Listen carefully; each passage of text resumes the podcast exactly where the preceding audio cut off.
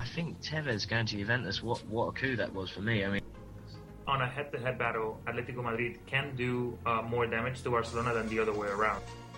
Either he's really blind or he's fixing the match. I, I can't see it any other way. I'm, I'm trying to get Sir Bob on my side here by saying City will win the Premier League. It, it is an upset. You would expect Man United to go and win there. Over a billion dollars was paid in transfer fees uh, between the clubs in, in Europe. It's football. It's damn football. Like Ferguson said, football. Bloody marvelous. Yeah, well, the celebration was, I can't believe I just scored against Mexico. Uh, at one point, Parma, I think it's only like two hundred twenty-four players under contract. So they're going to throw me out of here, fellas. You're going to get me arrested on your show.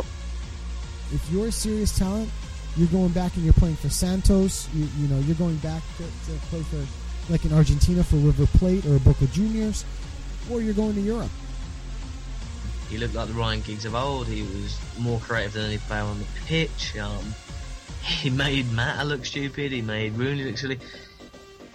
Now the Premier League is what the most exciting league out there. I think it's probably the best marketed league without a question. When you look at the draw for the, the Champions League, you kind of say, well, all the pieces kind of fell into place for everybody except City. I am your host, Joe Ucello. Sir Bob, Mike Orr. My co-host, Rob Rojas. My trusted co-host, Ben the Machine. Good evening, everyone, and welcome to episode three oh eight of Low Limit Football on this fifth of December, twenty twenty. I'm your host, Joe Ucello, and tonight, the conference finals are set in M L S as Columbus faces New England in the East, while Seattle faces Minnesota in the West. The Stadio San Paolo has been officially renamed as the Stadio Diego Armando Maradona to honor the footballing giant. Michelin, Rennes, Zenit, and Besiktas have all been eliminated from European competition, while many still hold out hope for a Europa League berth out of the Champions League. The CONCACAF Champions League will return from the pandemic on December fifteenth, and we'll dive deep into German and Italian football with our very special guest, Mister Richard Kharman from Schalke America podcast and the Serie A Sit Down podcast, who will be joining us in just a minute. But first, let me get my co-host in here, Mister Roberto Rojas. How are you, my man? I'm good, Joe, and I might as well go with my own news as well. Carlos Queiroz out as Colombia manager. So it's been quite a busy week, I would say, for a bunch of news happening in the world of football. You are not kidding. You are not kidding at all. It's and of course we're going to close out twenty twenty with a bang, right? And would it would it be any different? I mean, twenty twenty's twenty twenty, and and here we are. So um, now Queiroz, I, if I remember correctly, may have already moved to a Mexican side. Correct me if I'm wrong. No, um, not that I know of. No, he hasn't been confirmed uh, to anywhere. I think there was I think there was rumors of that possibly happening, but we'll have to we'll have to see if um you know where he lands next. But uh, yeah, Colombia making a a switch, and I'm sure the recent qualifiers did not help with that uh, situation for him at all, because um, they've had a little bit of a bit uh, of a rough go of it. So. Um, let's uh, let's jump into it, my man, because we only after today's show, we only have one more show left in twenty twenty, which I can't believe we're already at the end of the twenty twenty road. And I think for some, uh, in some instances, very thankfully, we're at the end of the twenty twenty road. So hopefully twenty twenty-one brings us uh, something a little better than what we've seen. But so uh, I know last week we did a, a great tribute to uh, to Diego Maradona on his passing, um, and we skipped over our show proper. So uh, one of the things that we normally like to do is trivia. So tonight I'm going to make up for it, my friend, and I'm going to give you two trivia questions, um, and uh, and we'll give you the answers to both at the end of the show. So if you are ready, my friend, let me give you the first trivia question. Um, yes. On Wednesday of last week, the United States set a record with seven players playing in the UEFA Champions League, beating the record of six set earlier in the, in this particular competition. Can you name those seven players that played uh, last Wednesday? And my yes. second trivia question. Kevin Molino of Minnesota United scored two or more goals in consecutive matches in the Minnesota win against Sport- Sporting K C. How many times has this been done? I'm not going to ask you for the players, but how many times has it been done where a player has scored two or more goals in consecutive matches in the M L S Cup playoffs? And then I'll also give okay. you a, a a quick little factoid on the end of that one as well. So those are our two trivia questions for uh, later on in the show. let's uh, let's get to it right away with opening thoughts, because opening thoughts tonight brings one of the other all-time greats, Argentinian all-time greats, really, in uh, back into the limelight, and that is Lionel Messi. And if you recall, back uh, in August, there was the whole fiasco of him getting out of his contract, op- opting out. It was going to go to court, maybe even arbitration for sport, to have him get out of his contract, which he has that kind of rolling one-year contract situation going on. And ultimately withdrew that request. He's obviously at Barcelona for this season, but it's always been in the backs of everybody's minds that he might still, at the end of uh, at the end of June, which is when he was supposed to do it last year, at the end of June, that he will just kind of say, you know what, thanks for playing Barca, I'm going to go take my talents to South Beach or wherever else he may want to go. It has come up this week that P S G are currently exploring a move to possibly bring Lionel Messi into P S G. We know about the history between him and Neymar, the fact that they're still very close friends. They're, they're in a WhatsApp group still with Luis Suarez um, and still communicate all the time. Uh, a couple of other players, I believe Leandro Paredes has come out recently in po- on social media expressing the want for uh, Lionel Messi to come over. Angel Di Maria is another countryman uh, on the Argentinian national team that has played with him. And there's been a lot of movement about this. Now, you and I have talked about the potential of Lionel Messi moving somewhere other than Barcelona, and we've always said that the list of teams that would be able to take on Lionel Messi and his salary, wages, his demands, and, and, and any type of fees, the, the list is very, very short. And we, we said that the list is probably two or three names long, but P S G is one of those names. So I'd like your opinion on the potential for him to move. Uh, what do you think that would do for P S G? Would that be good for P S G? Also thinking, you know, where he plays with Kylian Mbappe, how that would work out. Um, what would Barca want to do about this? Because obviously Barca in some serious turmoil or tumor, turmoil right now. They're, you know, for all intents and purposes, broke. So what what does this mean for Messi? What does it mean for P S G? What does it mean for Barca? Well, I think it's um. It's going to be very interesting to see what happens because, as you know, Joe, starting January first of two thousand twenty-one, Messi could ne- could start negotiating a possible move with any interested club that that comes. twenty-three days later, Barcelona will elect a new president. So that could indeed affect the decision of Messi to stay or leave. It all depends on who goes in and what favors Messi's interest in in this case. I think the big implications as well is going to happen. It's going to be like, you know, are they able to maintain all these players? Because I think the wage bill is going to be the one big one. Uh, certainly, you know, I think he earns like sixty million dollars a year or something like that at Barcelona. Neymar earns thirty-six million dollars. Kylian Mbappe is twenty million dollars. So they have to see how they're going to balance the books to maintain that. Um, I, I think this could be a huge um, stum- not uh, stumbling point, but I think a huge domino effect, I think, not just not for Neymar, but I think for Mbappe. Mm-hmm. Because I think as much as P S G want to keep on Kylian Mbappe, I think his, his eyes are all is all heading towards Real Madrid. I think that's always been the, the thing that we've been talking about for years, about this is always going to be a player that's going to go and get his dream move to Real Madrid. The question is when. And if Messi is going to hypothetically make this move to Barcelona, um, to P S G, they have to get rid of someone because they're not going to have all those wages unless they somehow get some more money in the in the uh, in the wage bill, then they have to move on someone. And I think it, it also just depends on Neymar as well, because, you know, Neymar also wants to go back to Barcelona, or at least that's some of the rumors that we're hearing.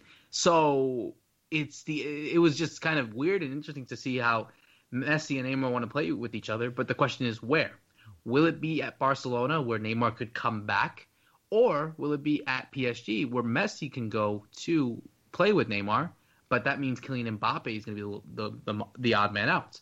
You know, it's it's going to be weird. It's going to be interesting to see what happens, but certainly I, I think the case will be who gets in and who gets out, because they somehow have to find a way to, to make this whole work. And, you know, they're not going to to find some magic. Well, I mean, they, they might get some money magically. Who knows? They're P S G. They have a lot of money. Um, but they have to do something in order to balance this all properly. You bring up a great point, because the for me, the pandemic has really thrown a monkey wrench into this. If if we weren't in the middle of the pandemic and we've seen all the financial issues that have come up with this pandemic, I believe uh, something was something came up this week about the E P L offering or, or paying money out to the clubs to to keep them solvent so that they can continue. Um, teams are hurting all over, all around the world. Teams are hurting. They're not getting the, the money coming in from the from the ticket sales. There's a lot of financial hardship that many, many clubs, big and small, are suffering right now because of this pandemic. And then you look at Messi's wage bill of sixty million dollars a year at Barca, and and you say to yourself, how many clubs, even in this pandemic, as rich as they are, who's going to pay that? You know, and, and so I think, I think ultimately this move could very well happen. I really do. I I, I could foresee something like, um, you know, some rules being lifted in terms of financial fair play. Although we've we've always said that that's kind of a a little bit of a sham, but um, financial fair play could al- always be changed to allow for some flexibility here because of the situation in the pandemic. You could see something like that happen to allow for, for Messi and uh, and Neymar to to rejoin each other. I just don't I don't know that it can happen because the numbers are so big that I don't think you can see them playing together at the same time. Now, do they want to? Yeah, but somebody's going to have to take a pay cut. And then you bring on you bring up the the Mbappe spot. Uh, you know, another twenty-six million euro to to Mbappe, or I'm sorry, twenty million euro to Mbappe. You know, going to Real Madrid, we've we've talked about the Lautaro move to Barcelona. You know, you have to wonder how much money are people going to be dumping in.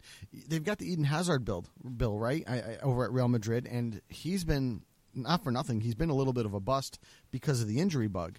Um, you've got the Gareth Bale bill that they're still paying. There's still many, many things that they're paying on that are are, are going to, you know, hand tie them in terms of money. So ultimately, it's about the finances. If we weren't in the middle of a pandemic, I, I would literally want to bet my house that Lionel Messi will leave Barcelona and go to P S G, or Neymar would leave P S G and go to Barcelona. But I, I don't know. I just I feel like there's the potential that none of that will happen strictly because everyone's so strapped for cash. I mean, do you ultimately do you see this move happening at all, or do you see that it kind of everybody stays put because of that?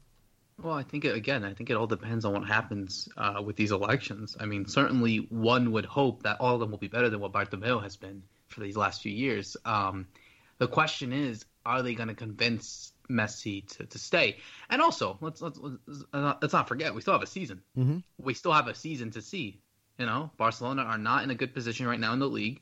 They made it into the Champions League, but how big are they in terms of favorites, or where are they favored in, in comparison to the other teams that we've been seeing?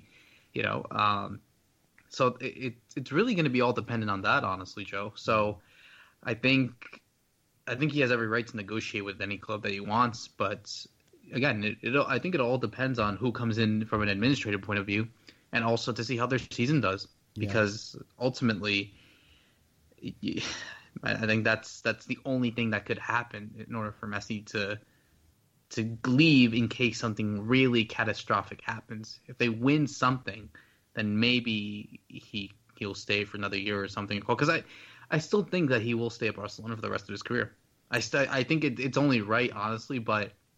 Hey, we've seen weirder things, so yeah. we'll, we'll see what happens. And, and there's certainly huge potential for that. I mean, this is this is where he's played all his football, right? I mean, the, the old joke, can he do it at, in Stoke on a cold, rainy night? I mean, it doesn't matter. He's done it at, in Barcelona with a, lifting a Champions League trophy. I mean, this is Lionel Messi we're talking about. So, and, and this is where he kind of cut his teeth is, is you know, in Barcelona. So I, I can see him staying at Barcelona. I, I think, though, again, depending on the election, depending on the finances, I think there may have to be some kind of wage accommodation for Lionel Messi, um, and and then again you'll get you'll get Lionel Messi's true heart, right? Is he willing to take less money to stay at Barcelona, the club that he's, you know, basically made his name, um, or is he looking for the cash, looking for one final payday? Uh, and we're talking about a man that does not need a final payday, right? So he's a billionaire. Why does he need a payday? exactly, that, exactly. That's what I mean. So, you know, does does he go to P S G to play with Neymar just to go to P S G and play with Neymar? Does he stay at Barca because ultimately he sees himself as a Barca Blaugrana and nothing more? Uh, you know, you, you, you ask those questions of Lionel Messi, the person, um, but I think all of that is going to come with a major wage cut uh, somewhere along the way. We'll, we'll see how it materializes. As it is, this is still just rumor. Um, it is enticing rumor, that's for sure, uh, because we've, we've seen the turmoil between Barca and Lionel Messi.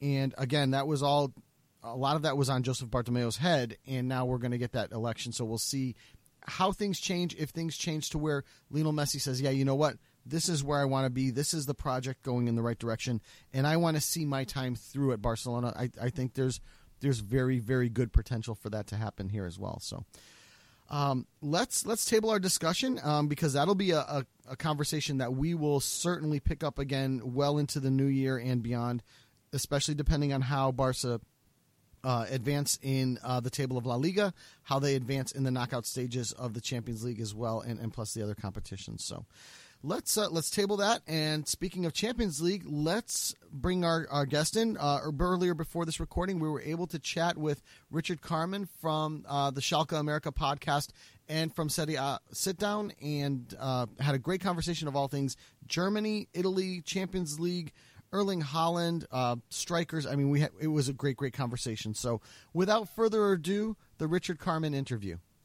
Joining us now on Low Limit Football from Schalke America podcast and the Serie A Sit Down podcast, Richard Kharman. Richard, welcome to the show. It's great to have you on board. I want to open with a, a Schalke question, seeing that uh, you do the Schalke America podcast. Um, they, they're really in a state of turmoil. They haven't won a match yet this season. Their transfer window saw them depart with many, many staple players. Daniel Caligiuri went on a, out on a free. Weston McKennie out on loan. Uh, Guido Bergstaller went out. Sebastian Rudy went out. Um, they really didn't do a lot to build up or strengthen the side again. They fired David Wagner after um, a terrible run, really, for that, for that particular um, the American head coach. Uh, bring on Manuel Baum, whose only ex- other experience in the league is at uh, Augsburg, as, as far as I could tell. They haven't won a match yet. What are they even going in the right direction? What What's your opinion of the direction they're in, and what do you think they need to do to change that to get them back on the right path? Hey, uh, good morning, gentlemen. Yes, uh, it's a tricky situation with Schalke, right? Um, it's been an ever for the last I don't know five years plus. It's just been a, a slow decline, and really, it's hit rock bottom over the last year, year and a half. Yeah, when uh, Wagner departed, uh, they brought in Manuel Baum, uh, wondering, because it was, I mean, losing eight nothing to Bayern, losing, you know, big to Leipzig, uh, losing to Werder Bremen. I mean, they're tough losses, uh, and, and the manner that they lost was just uh, was just the worst of it. And so bringing in Manuel Baum, uh, the first thing that he noticed, first thing he mentioned in his press conferences were that the the, the psyche, the mentality of the club is what's really bad. The, the players are actually decent players. They're not. They're not relegation-type players. They're they're actually mid-table, you know, at at worst. Um, but it's a psyche that, you know, they give up a goal and then they just shut off completely, and then the, it just the t- other team just steamrolls them. And so Manuel Baum's been working really hard at that. You know, from the outside perspective, it kind of looks like nothing's really changed at Schalke. They're still losing, but you know, watching the club day in and day out, uh, you know, speaking with, speaking, staying close to the club, we we've noticed that there has been changes. The mentality has gotten better. Um, he's gotten more out of players like Mark Uth.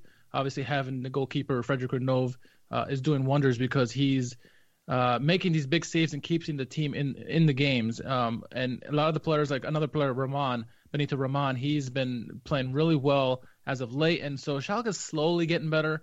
Um, we saw their best performance of the season so far in the first half against uh, Wolfsburg last week, um, where they, in the first half, they or excuse me, against Gladbach, Borussia, Borussia Mönchengladbach. Um, they they took it to him in the first half, had a lot of offensive opportunities. Um, even, you know, after going down a goal, they fought back, made it one one, uh, gave up a late goal in that first half, and after that it was just uh, Gladbach sailing from there. But Schalke put up a lot of fight. They have been progressing very slowly. Uh, they still have a ways to go. It's um, they're having a lot of turmoils that we've seen in the news with uh, Michel Reska being uh, fired. Uh, Vidad Ibisevic has been terminated. His contract's been terminated after a fight with Naldo in practice. Um, the suspensions of Amin Harit and, and Nabil Bentaleb, th- those seem to be the root of the background noise that is affecting the club negatively, it seems like, at least from what we're told. And so uh, with that, uh, they've tried to bring in more of the younger players, players who have the coal miner mentality, the blue-collar mentality, who will fight for the club, not let ego get in the way. And I think that's the way that Manuel Baum's been going with it, and I think that's the right way to go, is to, to find players who are going to fight for the club, give everything they got. I mean, they have two strikers up top that, you know, can produce, Mark Uth and Benito Raman, and, and just building with them. Um, the main thing right now with all those little progressions is the defense is still porous. They're giving up goals left and right, and they need to figure that out. If they don't figure that out, this is going to be a terribly long season, longer than it already is. But um, I do see progression as, as as hard as it is to see from the outside. There is slight progression, and I think they just need to continue with it. They need some luck, too, because every every bounce has gone against opposition for the opposition. And so, uh, yeah, it's it's getting there, but it's it's a very slow work in progress. Well, obviously, you know, we I think we have to switch gears and talk about their bitter rivals, uh, Borussia Dortmund, because certainly the one player that has been stellar, not just this season, I think for the whole calendar year, and obviously I think is the the flavor of the month, we would say, here on Low Limit Football, is Erling Haaland. You know, what a twenty twenty it's been for him. You know, a yeah. twenty million dollars move to Borussia Dortmund, a hat-trick on his debut. So far, he's had thirty-three goals in thirty-two games for Borussia Dortmund in all competitions. He won the Golden Boy. So, you know, it's always been it's been a, a stellar rise for the Norwegian, you would say. I mean, you know, looking at even this season, he's already averaged more goals than appearances, uh, you know, four, seventeen goals in fourteen games, you know, six goals in the Champions League, ten in the Bundesliga. I mean, it's not a case of, and Richard, I want to go into you on this one. You know, what do you feel about Erling Haaland's rise so quickly at, at just twenty years old? And not it's not, not even the case of where do you think you rank him as maybe one of the best strikers in the world, because that's a, that's a whole different conversation. But where do you rank him as right now one of the best players in the world? Yeah, it, uh, he is what I would call the real deal, right? We we saw this from a young age, and even when his time at Salzburg, and even before when he was uh, when he was at his homeland, this kid's got something special. And I mean, his dad's trained him very well. He's got a good team around him. Uh, his first touch is unbelievable. His shooting power with both feet, his accuracy with both feet is just unreal. He can head balls, and this guy is a five-tool player, right? And uh, he's just something special. And I knew as soon as he signed for Dortmund, this was going to be a headache for me until he left. Uh, he just he can put the ball in back of the net. It doesn't matter who it's against. We saw it against P S G. We've seen it against Bayern. Um, like you mentioned, he, you know, he's one of the best strikers in the world. But in terms of best players in the world, he's he's in the mix. I would say, you know, off the top of my head, he's easily top ten. Um, like I said, there's some some really good strikers out there. Lewandowski's probably the best right now out of anybody out there. But he's he's certainly in the mix, and he's one of the most dangerous people on that can be on the pitch at any given moment. He will score. That's not a question of if he will; it's when. Right, um, he can take take a goal out from nothing. Really, just as long as the ball gets to his feet, he finds a way. And he's and he's so unselfish, which is the important thing, because he's just not looking for goals. He's looking for assists. He just wants to score goals. Period. And so uh, he's a quite a special talent. Unfortunately, he plays for Dortmund, but yeah, he's this is the perfect place for him to nurture his craft before he more evi- inevitably moves to a bigger club and continues his goal scoring prowess and becomes one of the best ever. Well, that's a that's a big task for him if, if he wants to achieve the, the latter part, as you said. But certainly he's on the he's on the, the road to it. But you know, going into, and it's good that you mentioned the strikers playing in Germany, because we're seeing so many great strikers that we are uh, seeing in not just in, even in the Bundesliga with Erling Haaland, Robert Lewandowski, but looking at in Italy as well. You know, you look at someone like Romelu Lukaku, Ciro Immobile, Zlatan, who's doing well at, at such a old age, you would say, in, in quotations, Cristiano Ronaldo, if he needs to be. I mean, how important is that for these leagues like the Bundesliga and Serie A, given that, you know, it depends on what you like? I mean, yes, it's always good to feel appreciative of most of the big leagues, your Premier League, La Liga, whatever, but you could tell that maybe for the Bundesliga and the Serie A, it's still not in that competition or in that discussion among the top, top, top leagues of like the one or two. But how important is it for the Bundesliga and for Serie A to have those kind of strikers Uh, in their league? It's it's very important because it draws attention, right? Especially with the case of Lewandowski and, Erla- and Erling Haaland and, and the Bundesliga. And then, like you mentioned, the big names uh, in Serie A, like Ronaldo, Ibrahimovic, Lukaku, and so on and so forth. It's important because uh, people start paying attention. You know, young kids especially, they see these big-name players scoring goals. I mean, what draws fans in more than goals, right? And seeing these big-time players scoring these big-time goals for these clubs, they're like, okay, let's pay attention to this league, and it draws the eyes on the league. And, and as you know, people who watch the Bundesliga and Serie A religiously, they can tell you these are amazing leagues and fun leagues and uh, fairly even leagues to watch. And it's uh, from an entertainment entertainment standpoint, it's certainly uh, a must watch. And so it's pivotal for these for these leagues to have these big time strikers uh, producing at the rate that they are, even at their at the ripe old age. Like you said, Ibrahimovic, who's younger than me, but he's an elder statesman. Uh, this uh, the, the amount of goals that these guys are putting in there, and you know, Ibrahimovic and Ronaldo are just pure class no matter where you go, and they find they find ways to score goals. So it's uh yeah, it's it's just something special for both these leagues to have the players that they do at the striker position. And now switching gears, obviously, to the American players, and obviously one player that I'm sure all of us are familiar of, and it's kind of special given that we have a Schalke guy in this call and a Juventus guy in this call, and obviously that's going to be talking about Weston McKennie. You know, he's making the move from Juventus, from Schalke to Juventus, become the first ever American to play for the side in Turin.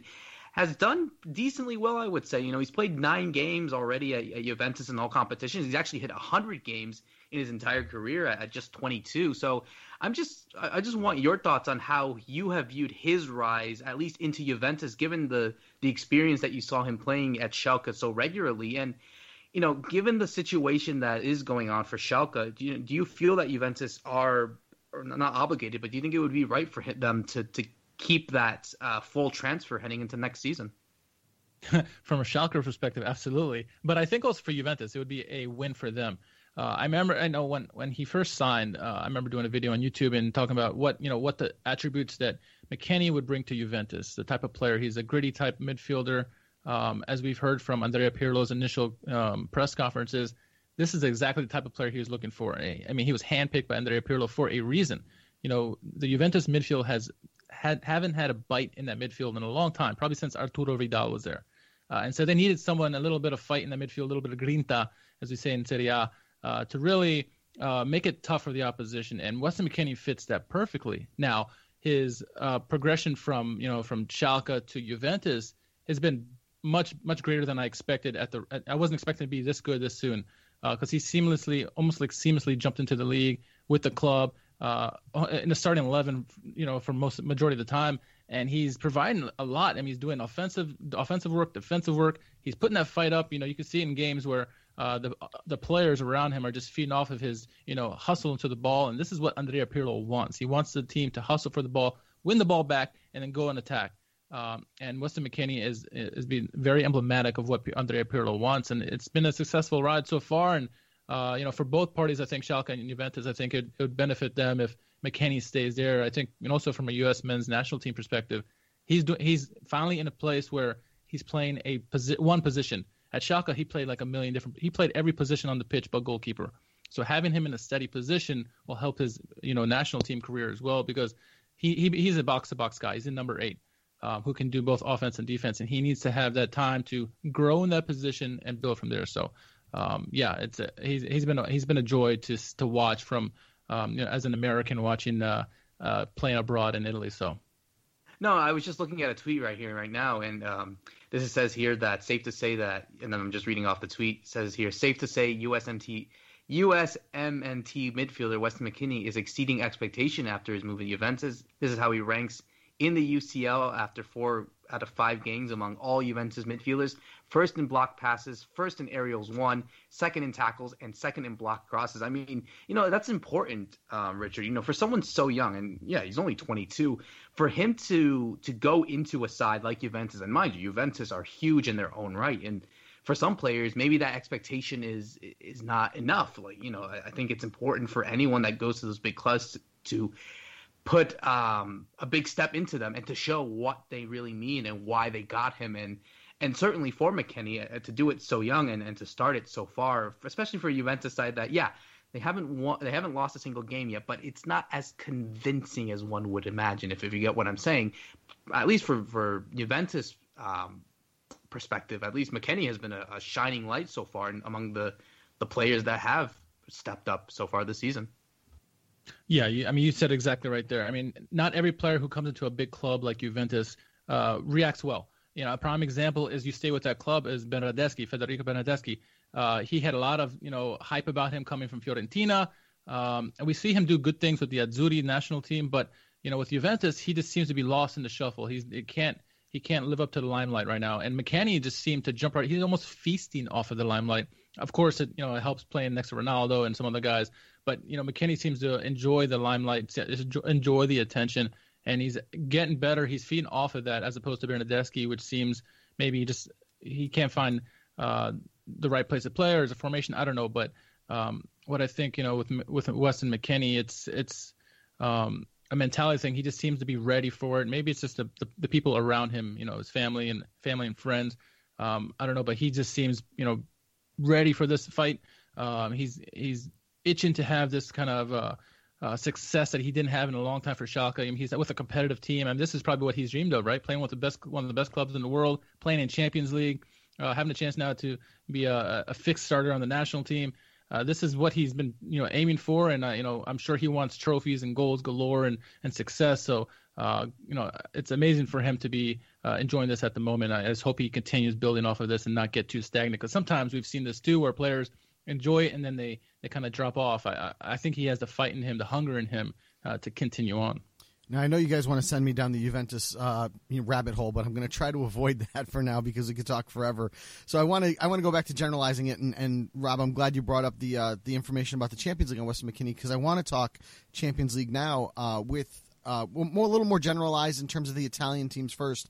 Uh, looking at where we stand in, after match day five, Juve have already advanced.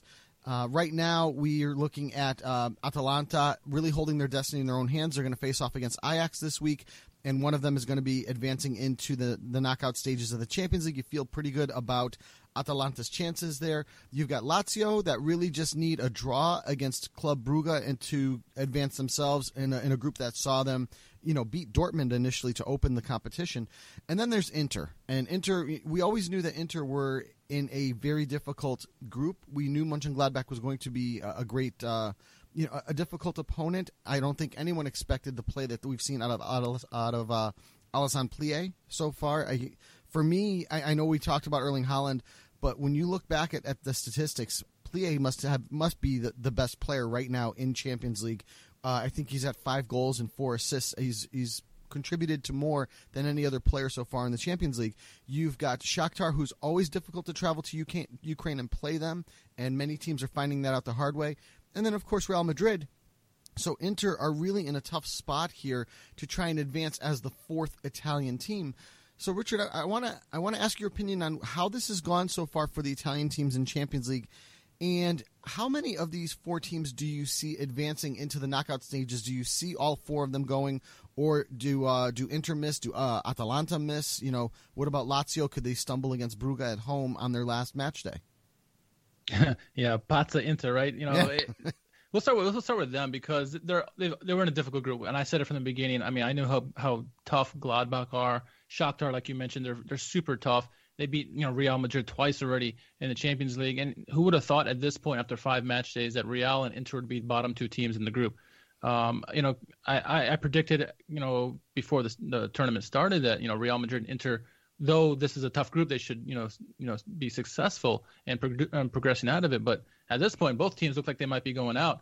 Um, you know, at least with them, it's going to be difficult. They have it in their own hands. They need some luck. Uh, but you know, if I'm being honest, with, between the four clubs, this is probably the one club I think that's not going to make it out of the group stages. Uh, you like what Juventus is doing. You knew they were going to be one of the top two teams. Uh, they've done what they had to, and, and, and as Roberto said earlier, they're not necessarily winning pretty, but they're finding ways to win. Mm-hmm. And at least in at least Champions League, that's important to to to get out of the group. Um, Lazio, they started off with, a, with an amazing win against Dortmund. They've they've Simone Inzaghi has done probably one of the best coaching jobs out of anybody in Europe with what he's had to deal with um, with injuries, COVID, everything else. Uh, they found ways, and they they they look like they're going to be in a good spot to progress out of here. Um, you know, can they slip up against Brugge? Yeah, absolutely, but I think the way they've been, they've been playing in Europe, which is beyond my expectations, because historically they've uh, it seemed to choke. Like in Serie A, they've always done well, but when they go to Europe, they always they always lay up a big goose egg and, and get eliminated right away. Uh, this year, it's something different with them. They've had uh, a lot more challenges in the league, which I think has helped them when they go to Europe. Um, they've been able to focus, being away from home, and uh, yeah, I think they're in a great spot right now. I think a draw is absolutely achievable. I think they'll probably win that game, honestly. Uh, and same thing with Atalanta. Destiny's in their own hands against Ajax. Um, Atalanta, you never know what you're going to get with them, right? You saw the performance against Liverpool the first time around, losing five nothing. Very unexpected. Uh, Atalanta was one of the darlings of, of, of Europe last year. And then this year, they can't stop goals from you know from scoring against them. And But they turned it around in the second leg against Liverpool, and they won two nothing. And so that's what we're more used to uh, seeing from the Serie A clubs. And so I think a, a club like Ajax, who's this is probably not their greatest uh, greatest squad that they've had in a while. It's one of the weaker teams they've had probably in the last five years.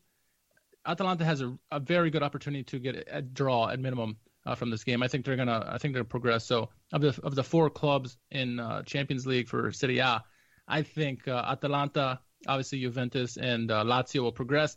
Unfortunately, I think Inter are gonna finish bottom of their group because I just they, they are too inconsistent in the league. It's uh, we've seen many times with Antonio Conte, if he has seven days to prepare for a matchup, he, he's going to do amazing. Their, their, their team's going to be ready. They're going to get the win. If it's, you know, on short notice, short rest, like they have been with the with the Champions League and, and the league every three days, he struggles. And and the play from Inter has shown. So I, I don't I don't see them, unfortunately, progressing out. As much as I'd love to see them to progress, I don't see it happening at all. Well, you bring up a great point then, because, you know, looking at that, if Antonio Conte gets knocked out of Champions League proper, I mean, knocked out of Europe at this point, um, I, I've got to go back and look at the table for the Serie A, but I believe they are they're still sitting outside the top four.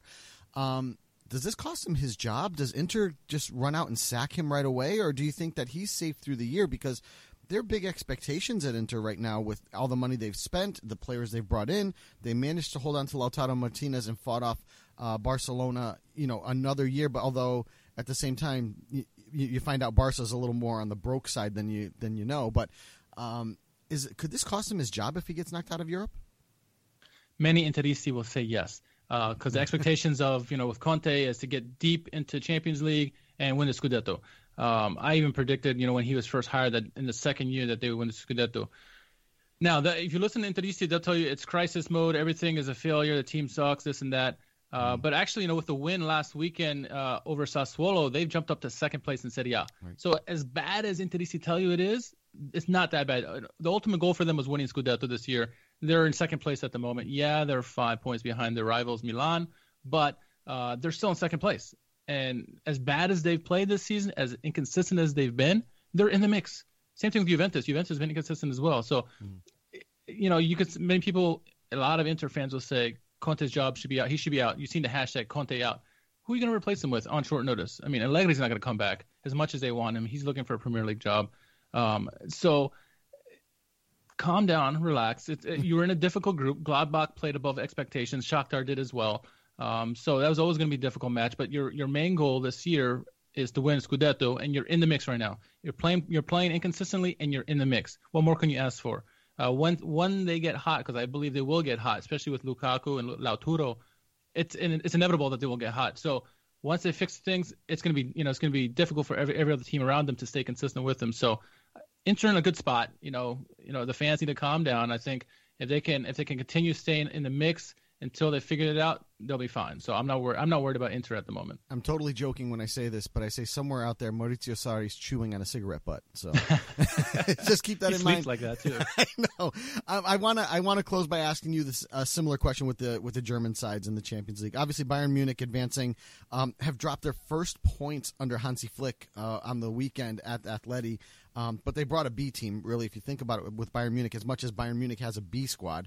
Um, Mönchengladbach leading the way in Group B. We talked about that group uh, with Inter, and, but they seem to be in the driver's seat to be able to at least secure their own destiny, really only needing a draw on the last match day when they play uh, Real Madrid in, in Madrid. Um, we're also looking at Um, Dortmund, who's already advanced in Group F. We talked about them with Lazio. And the last one, R B Leipzig, which is really, really interesting to me because Leipzig on the last match day here are going to face off against Manchester United, a United side that opened by beating P S G in last year's finalists. And all of a sudden, they've dropped two of the last three matches in the Champions League. R B Leipzig are still there, and we have three teams tied with nine points in that Group H, which is, is absolutely crazy. So, uh, obviously, Dortmund, Bayern are already through. Um, your opinion of Gladbach getting out of that group where we know everything is tight, and then uh, if it wasn't tight in that group, we go to Group H, and Leipzig are technically in first place. It's all about point uh, goal differential. What are their odds of getting out of this group? Yeah, it's, uh, I think, you know, every year you expect the German clubs, or at least at least me, from who I'm an avid Bundesliga watcher, you expect the Bundesliga clubs to uh, all progress, and they rarely all do. It's usually Bayern and, and maybe Dortmund. Uh, this year, I think they're all in a fantastic location. Like we start with Leipzig. Leipzig were very I, I don't know what, what that was in that loss to Manchester United five nothing. That was very inexplicable. uh, what happened with them, because this is a very good squad. They're, they have an excellent manager in Nagelsmann. Um, and now, you know, look, like you said, even despite that loss, they're still technically tied for first. Um, and they got to play Manchester United in, in, in their last match day. Um, they're in a good position. I think, you know, especially they got a big game, obviously, this weekend today against Bayern. Um, you know, trying to trying to unseat them in terms of the top spot for the Bundesliga, but um, they're in a good spot, and they've been playing pretty well lately. They had they went they had a shootout against Besiktas here uh, this last match day, and um, I, I I'm confident that they can get a result in that match. Now the goal differential is not in their favor by any stretch, so they're gonna need to win that game. So they're gonna have to be attacking, but so that's gonna be a difficult one to ask for them. But um, between them and, and Gladbach, I think they have the a slightly more difficult route. Now, you're, you're right. Manchester United's been slipping up lately. Uh, so I think this will be a very interesting match. Um, but I, I, I, I expect Leipzig to pull something out and, and shock some people. I know a lot of people in England probably think, you know, United should walk over this, especially after that last game. But um, don't count out Leipzig. I, I, have, I think they have a good chance, better than fifty percent chance of progressing out of that group. And then talking about Gladbach. Gladbach, again, like you mentioned, Pléa is having a fantastic year so far in Champions League. He's probably the best player statistically, um, both in goals and assists. Uh, he's just finally living up to the hype that we saw when he was over at Frankfurt. Um, and, you know, they get to play, I, I believe, was it Real Madrid in the last game, I guess? Uh, that is correct. Um, yeah, yeah, so it, I think it's gonna they're going to they're gonna do well. I, Real Madrid's been very inconsistent this year, and Gladbach has lived up to the hype, or lived up to the challenge in Champions League. They've a lot of young players. Uh, we had a, a Gladbach uh, supporter on our podcast Uh, this past week, and uh, he talked about how all the players who are in their first uh, go around in Champions League, they are um, living up to their their they're feasting on the Champions League, because if they want, this is what they all want. All young players want to play in Champions League, right? And and, and live in the limelight. And the Gladbach players, Pléa, Thuram, all these guys, they're feasting off of this uh, Newhouse. Uh, so I think that, uh, you know, for them just to at least get a draw, they can do that. I, I see Gladbach progressing for sure. So. Uh, you're looking at probably three, maybe four uh, of the German clubs all progressing, which is amazing uh, considering uh, where we, you know, coming into this. I would probably say maybe two of them would have progressed. Yeah, that, that Group B is really, you know, I said it uh, a few weeks ago that the Group B really looks upside down from when we predicted our made our Champions League predictions, and it's remained upside down. And and I, I do agree with you. And, and my co-host also points out Marcus Thuram has also had a, a wonderful Champions League run as well. So.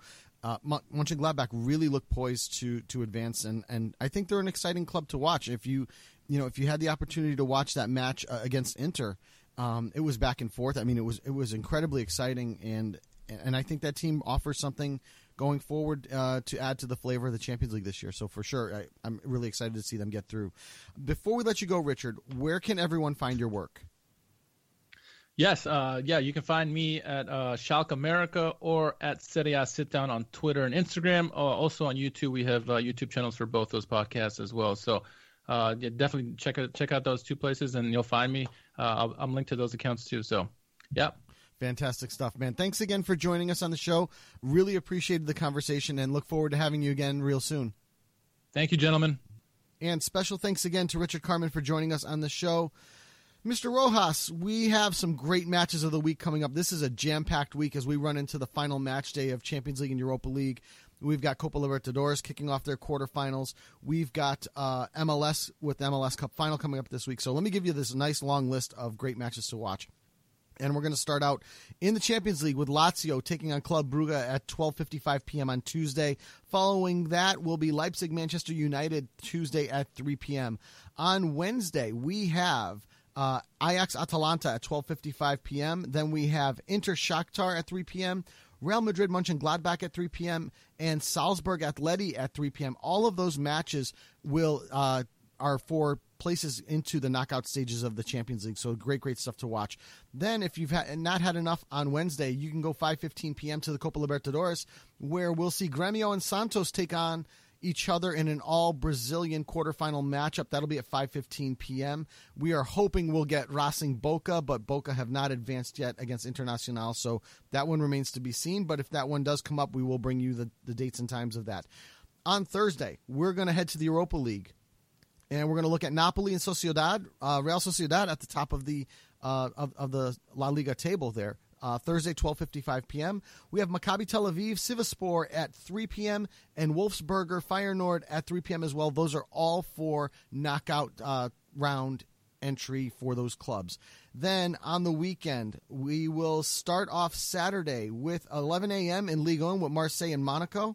We will then follow that up with uh, two big matches, the Union Berlin Bayern Munich matchup at twelve thirty p.m. and the Manchester Derby comes up next Saturday, three p.m. Manchester United, Manchester City. On Saturday night, you will have the M L S Cup final at eight p.m. The team still be to be determined. And then on Sunday, we have in uh, in the Serie A, we have A C Milan against Parma at two forty-five p.m. And then if one city derby wasn't enough, let's give you another one. The Madrid derby, Real Madrid Atletico, next Sunday at uh, three p.m. Actually, I'm sorry.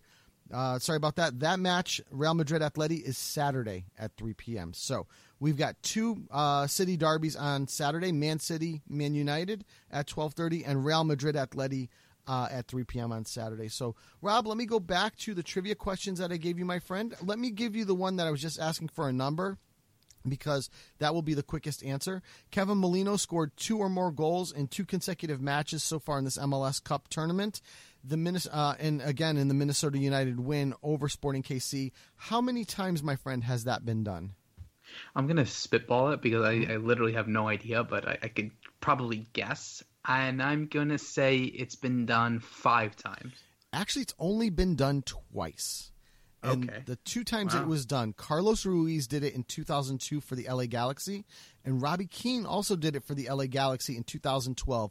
And what both of those players and those teams and those years have in common, both of them won M L S Cup coming off of that particular feat. So Kevin Molino, maybe a little foreshadowing for Minnesota United here, uh, becoming the third player to score two or more goals in consecutive matches in M L S Cup tournament. It might mean an M L S Cup for Minnesota United. The second question I gave you, my friend, on Wednesday, there were seven Americans that played in the Champions League, beating the old record of six Americans playing earlier this season. Can you name those seven Americans? I absolutely can. All right, so we'll go to Barcelona first. We're going to go Serginho Dest and Conrad de la Fuente. They both did get into the match, my friend. That is right. We're gonna go. We're gonna go to Germany and go to Borussia Dortmund and put Gio Reyna on the list. We will put Gio Reyna on the list as well, my friend. I believe he played. I'm not too sure, but I'm pretty sure he did. We're gonna stay in Germany, go to Munich, and pick Chris Williams. Chris Richards. Chris Richards, my fault. And Chris Richards did enter the match against Atletico Madrid on the week. Yes, that is correct. All right, now we're going to go to Turin and talk about a player that we did talk about today, and that's going to be Weston McKennie at Juventus. Weston McKennie featured against Dynamo Kiev in that match. That's correct. You've got two more players. We're going to go to London and go to Chelsea with Christian Pulisic. Captain America played against Sevilla. You've got one more, my friend. One more, and that last one, I believe this is him. I want to make sure that it is. It's going to be Tyler Adams at R B Leipzig. That is correct. Well done, my friend. So, to give you the list, the seven players that played last Wednesday, setting a record for Americans in the Champions League, Serginho Dest and Conrad de la Fuente, both playing against Fenerbahce uh, for Brazil. Um, for, I'm sorry, for Barcelona. Christian Pulisic playing for Chelsea against Sevilla. Weston McKennie playing for Juve against Dynamo Kiev. Gio Reyna playing for Dortmund against Lazio. Uh, Tyler Adams playing for R B Leipzig against Besiktas. And the last one, Chris Richards playing for Bayern Munich against Atletico Madrid. Great, great, uh, great job, my friend, there. So, without any further things left on the docket, my friend, let's close out the show. Let's do it. All right, here we go. So, for episode three oh eight of Low Limit Football, thanks again to Richard Kharman for joining us on the show. Next week will be our final show of two thousand twenty. Uh, we'll bring you a great guest. We'll recap all the teams that have made it through to the knockout stages of the Champions League and Europa League as well. So, for episode three oh eight of Low Limit Football, I am Joe Ucello. I'm Roberto Rojas. Thanks for listening, everyone, and good night.